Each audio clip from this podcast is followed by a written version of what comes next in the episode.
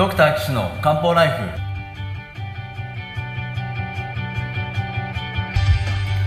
ポッドキャストドクター岸の漢方ライフは医師である岸大二郎がリスナーの皆様から寄せられた体の悩みを中医学をもとにした漢方薬や鍼灸治療の知識で解決するお手伝いをする番組です。現代医学では改善しない辛い症状や病名はあるけれど治療方法がない疾患。検査はしたけれど異常がない症状に対して現代学はもちろん漢方や鍼灸の考え方をお伝えしていくことで皆さんの生活を幸せにする岸漢方クリニックがお送りします。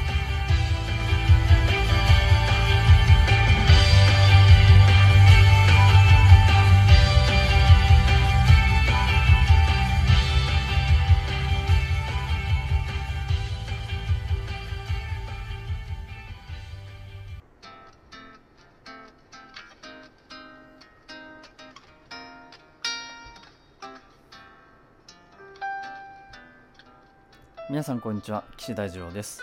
ドクター岸の漢方ライフ。今回は148回目をお送りします。ということで前回から、えー私の市民公開講座のね、えー聞いていただいております、えー便秘というタイトルでですね前半はあ西洋医学的な話。後半は中医学のお話で構成されるんですけれども今回はまあ第2回目ということで便秘のですね、えー、と今回は刺激性の便秘薬のお話とあとは食物繊維の話ですかね、まあ、そんなところがメインでの内容になっております、えー皆さんねやっぱりこういったのを聞いてみたいっていうのがまああったそうであの前回お送りして早く続きを聞きたいなんていうことをね言われたんですけれども、えーなるべく早く皆さんにお届けできるようにねあのアップしていきたいと思いますのでよろしくお願いします。それでは早速いってみましょう。どうぞ。1回 1g ぐらい飲むとだいぶ柔らかくなりますけど全然ダメな人はまあもっとたくさん飲みますよね。最近錠剤も出てるんで粉じゃなくてもね飲めるような薬が出てます。酸化マグネシウムえー、お医者さんでもらうとマグミットっていう薬があったりします。まあ名前はどうでもいいですけどね、まあ、要は便の中に水分を保つので便が柔らかくなって出しやすくなりますよというのが、まあ、いわゆるこの酸化マグネシウムの働きでこれと、まあ、ちょっと違ってですねいわゆる皆さんよくご存知のこのセンナです。便秘に使う民間療法ですね。民間療法。センナっていう成分を飲むとこの中に含まれている成分が腸を刺激するんですね。動けって。なのでどっちかというとこう飲みます。腸小腸で吸収されます。血液中に入って大腸に効いて腸がモニモニモニモニどんどん動くようになって便が出るようになります。これ一番あの大変なのは便が硬い人ね。硬い人は硬いのに腸が一生懸命動いて押し出そう押し出そうとする。あそう押し出そう押し出そうとするんですよ。前動運動っていうんですけどね。いや前動だけでいいか。前動運動。なんか動が重なってなんか分かりにくいですけど。これあの簡単に言うと生クリームを絞るみたいにですね上の方から下の方に向かってこうギュギュギュギュギュってこう縮まっていくんですね。そうするとその中にあった便がギュギュギュギュギュギュってギュギュギュギュギュって先っぽの方までこう下から上にギュギュギュギュギュギュってここに来る便が来ますよねそうするとここにああった腸がギュギュギュギュってつ縮まってまたもっとギュギュギュギュって縮まると便がここに行きますよねでそういうのをずーっとずーっとこう絞って絞って絞って絞ってって繰り返していくとここまで到達するわけですね便がねでそれを前動運動って言うんですけどこの前動運動を促進するわけですよ。動けって。ね。この線の中に含まれている成分が。なので便がいや硬い。硬い人この中に硬いうんこが入ってるとしますよ。ね。硬いうんこが入ってるのにギュギュギュってなって中に腸中に硬いものが入ってギュってなってるのに腸は一生懸命縮もうとします。そうするとねこれ痛いですよね。硬いのに出ない。でも薬飲んだからギュッてなる。いたたたたってなってあの薬飲むとお腹痛くなって便が出ないのっていう人は大体ままだ硬いんですね。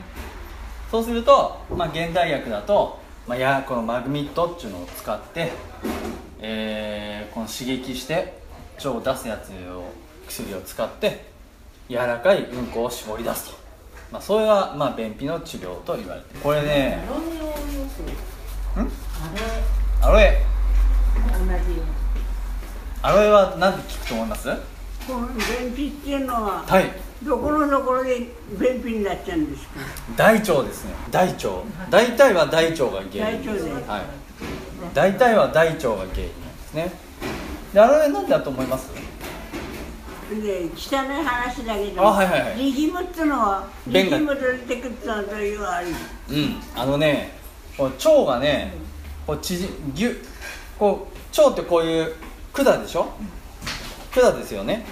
この管って筋肉周りにね筋肉がついてるんですよ。筋肉。平滑筋がついてるんです。これね皆さん見たことあるんですよこれ。平滑筋がついてて食べ応えがあるんですね。こうそうそうそうそうギュッギュッギュッギュッこうすごく噛み応えがあるんです。これあのいわゆるホルモンですね。ホルモン。まあ、大腸小腸、まあ、そのうちのどっかで。であの管みたいになってるところを筋肉がギュッて縮むじゃん。き縮むんですよ。そうするとこの管の中に入ってるうんこはギュッてなったらどっちかに押し出されますでしょ？ですよね。それが下行結腸だと上からだんだんギューって腸が縮むんでここにあったうんこはギュッてなった瞬間に下までギュッてくるわけですよあのほら生クリームささっきも言ったから生クリーム。生クリームちょっとあれだな。茶茶巾絞り？あ茶巾絞りは出口がないから違うな。う大体ーん2回くらいの力むと出てくんだけども、うん。2回ぐらい出るんですか？2回ぐらいね。うん。硬くないです汚いか話ごめんなさい。大丈夫ですか？もう大丈夫です。もう最初から今日汚い話なんで大丈夫です。みみんなあのね覚覚悟をしていると思います。大丈夫なんで。出ればねそれでね。便秘よりいいんだから。うん、アロエは何で効くかっていうとアロエのほとんどの成分は何ですか？アロエほとんど水分ですね。あとは？おっしゃる通り。食物繊維なんですよ。食物繊維人間はし一応盲腸で消化しようとします。微生物があの一生懸命あの消化してくれるんですけどあのと人間はほとんど分解して吸収することはできません。あの食物繊維食物繊維は消化するのでむちゃくちゃ大変なんですね。まああの紙と同じ成分ですね。草にいっぱい含まれてますね。なので草食動物牛とかウサギとかまあ馬もそうですね。ああいう動物は盲腸がむちゃくちゃ長いんです。盲腸がむちゃくちゃ長い。で何回あの特に牛なんかは胃が5つあって行ったり来たりして何回も何回も消化しないと草うん。草はセルロースですセルロースっていう繊維質。これもう本当にさっきも言いましたけど紙と一緒ですね。もううちのウサギはねもう何でもかじるんですけど木もかじりますけど紙もその辺に紙が子供の宿題がパッて置いてあるともうもうすぐ周りがこう全部丸くなります。かじられて。しょうどうしようどうしようもないですけど、まあ、このセルロースを分解するのは消化酵素だけでは無理です。でしなしプラス消化酵素プラス微生物の働きが必要なんですよね。なので牛馬草食動物あのの中にはたくさんの菌がいてその菌が分解しながらで酵素も働いてこのセルロースを最終的には炭水化物に変えてるんです。炭水化物だからそのお米のとかの仲間等の部類に分解をして吸収してあんなに太ってくるわけですね。牛もね。馬もね。馬とかも超でかいですけど草いっぱい食べます。象も草食動物ですね。あんなでかいですけど。だから昔の白亜紀とかに住んでいた恐竜とかも結局はこの食物繊維を食べて生きていたのでまあそういうこういう腸が多分長かったんじゃないかなと思い思います。なのでアロエはどっちかっていうと食物繊維がいっぱいあります。じゃあ食物繊維があるとじゃあなんで便が出やすくなるのかというとですね実はこれも酸化マグネシウムと一緒で水分をたくさん引っ張ってくるんですね。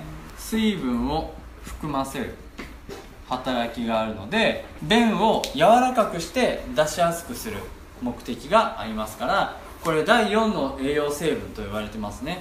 でこれを食物繊維をですね摂取すると実は腸の中の善玉菌がみんな活発になると言われてます。直接この食物繊維を食べるわけじゃないんですけど、まあ、食物繊維によって善玉菌が活発になって便がしっかり作られるわけですね。さあということで皆さんいかがだったでしょうか、まあ、こんな感じでね刺激性の便秘薬、まあ、もしくは植物、えー食物繊維っていうのは大事なんですよということは分かっていただけたかなと思います。で次回はねまた大切なお話ししてますのでぜひお聞きください。まあ、これと並行してですねお悩み相談の方も募集しておりますので体に悩みがあってこの番組で取り上げてえっとどうしたらいいですか？っていうことを知りたいっていうようであればあの岸漢方クリニックのホームページのお問い合わせ欄からあのお便りをお寄せください。ホームページの URL は高崎漢方 .jindo.com です。takasaki-kanpo.jimdo.com です。えー皆さんのね、お悩み募集してますので、どしどしお送りください。ということで、また次回ね、結構大切なお話ししてますから、ぜひお聞きください。それでは皆さん、さようなら。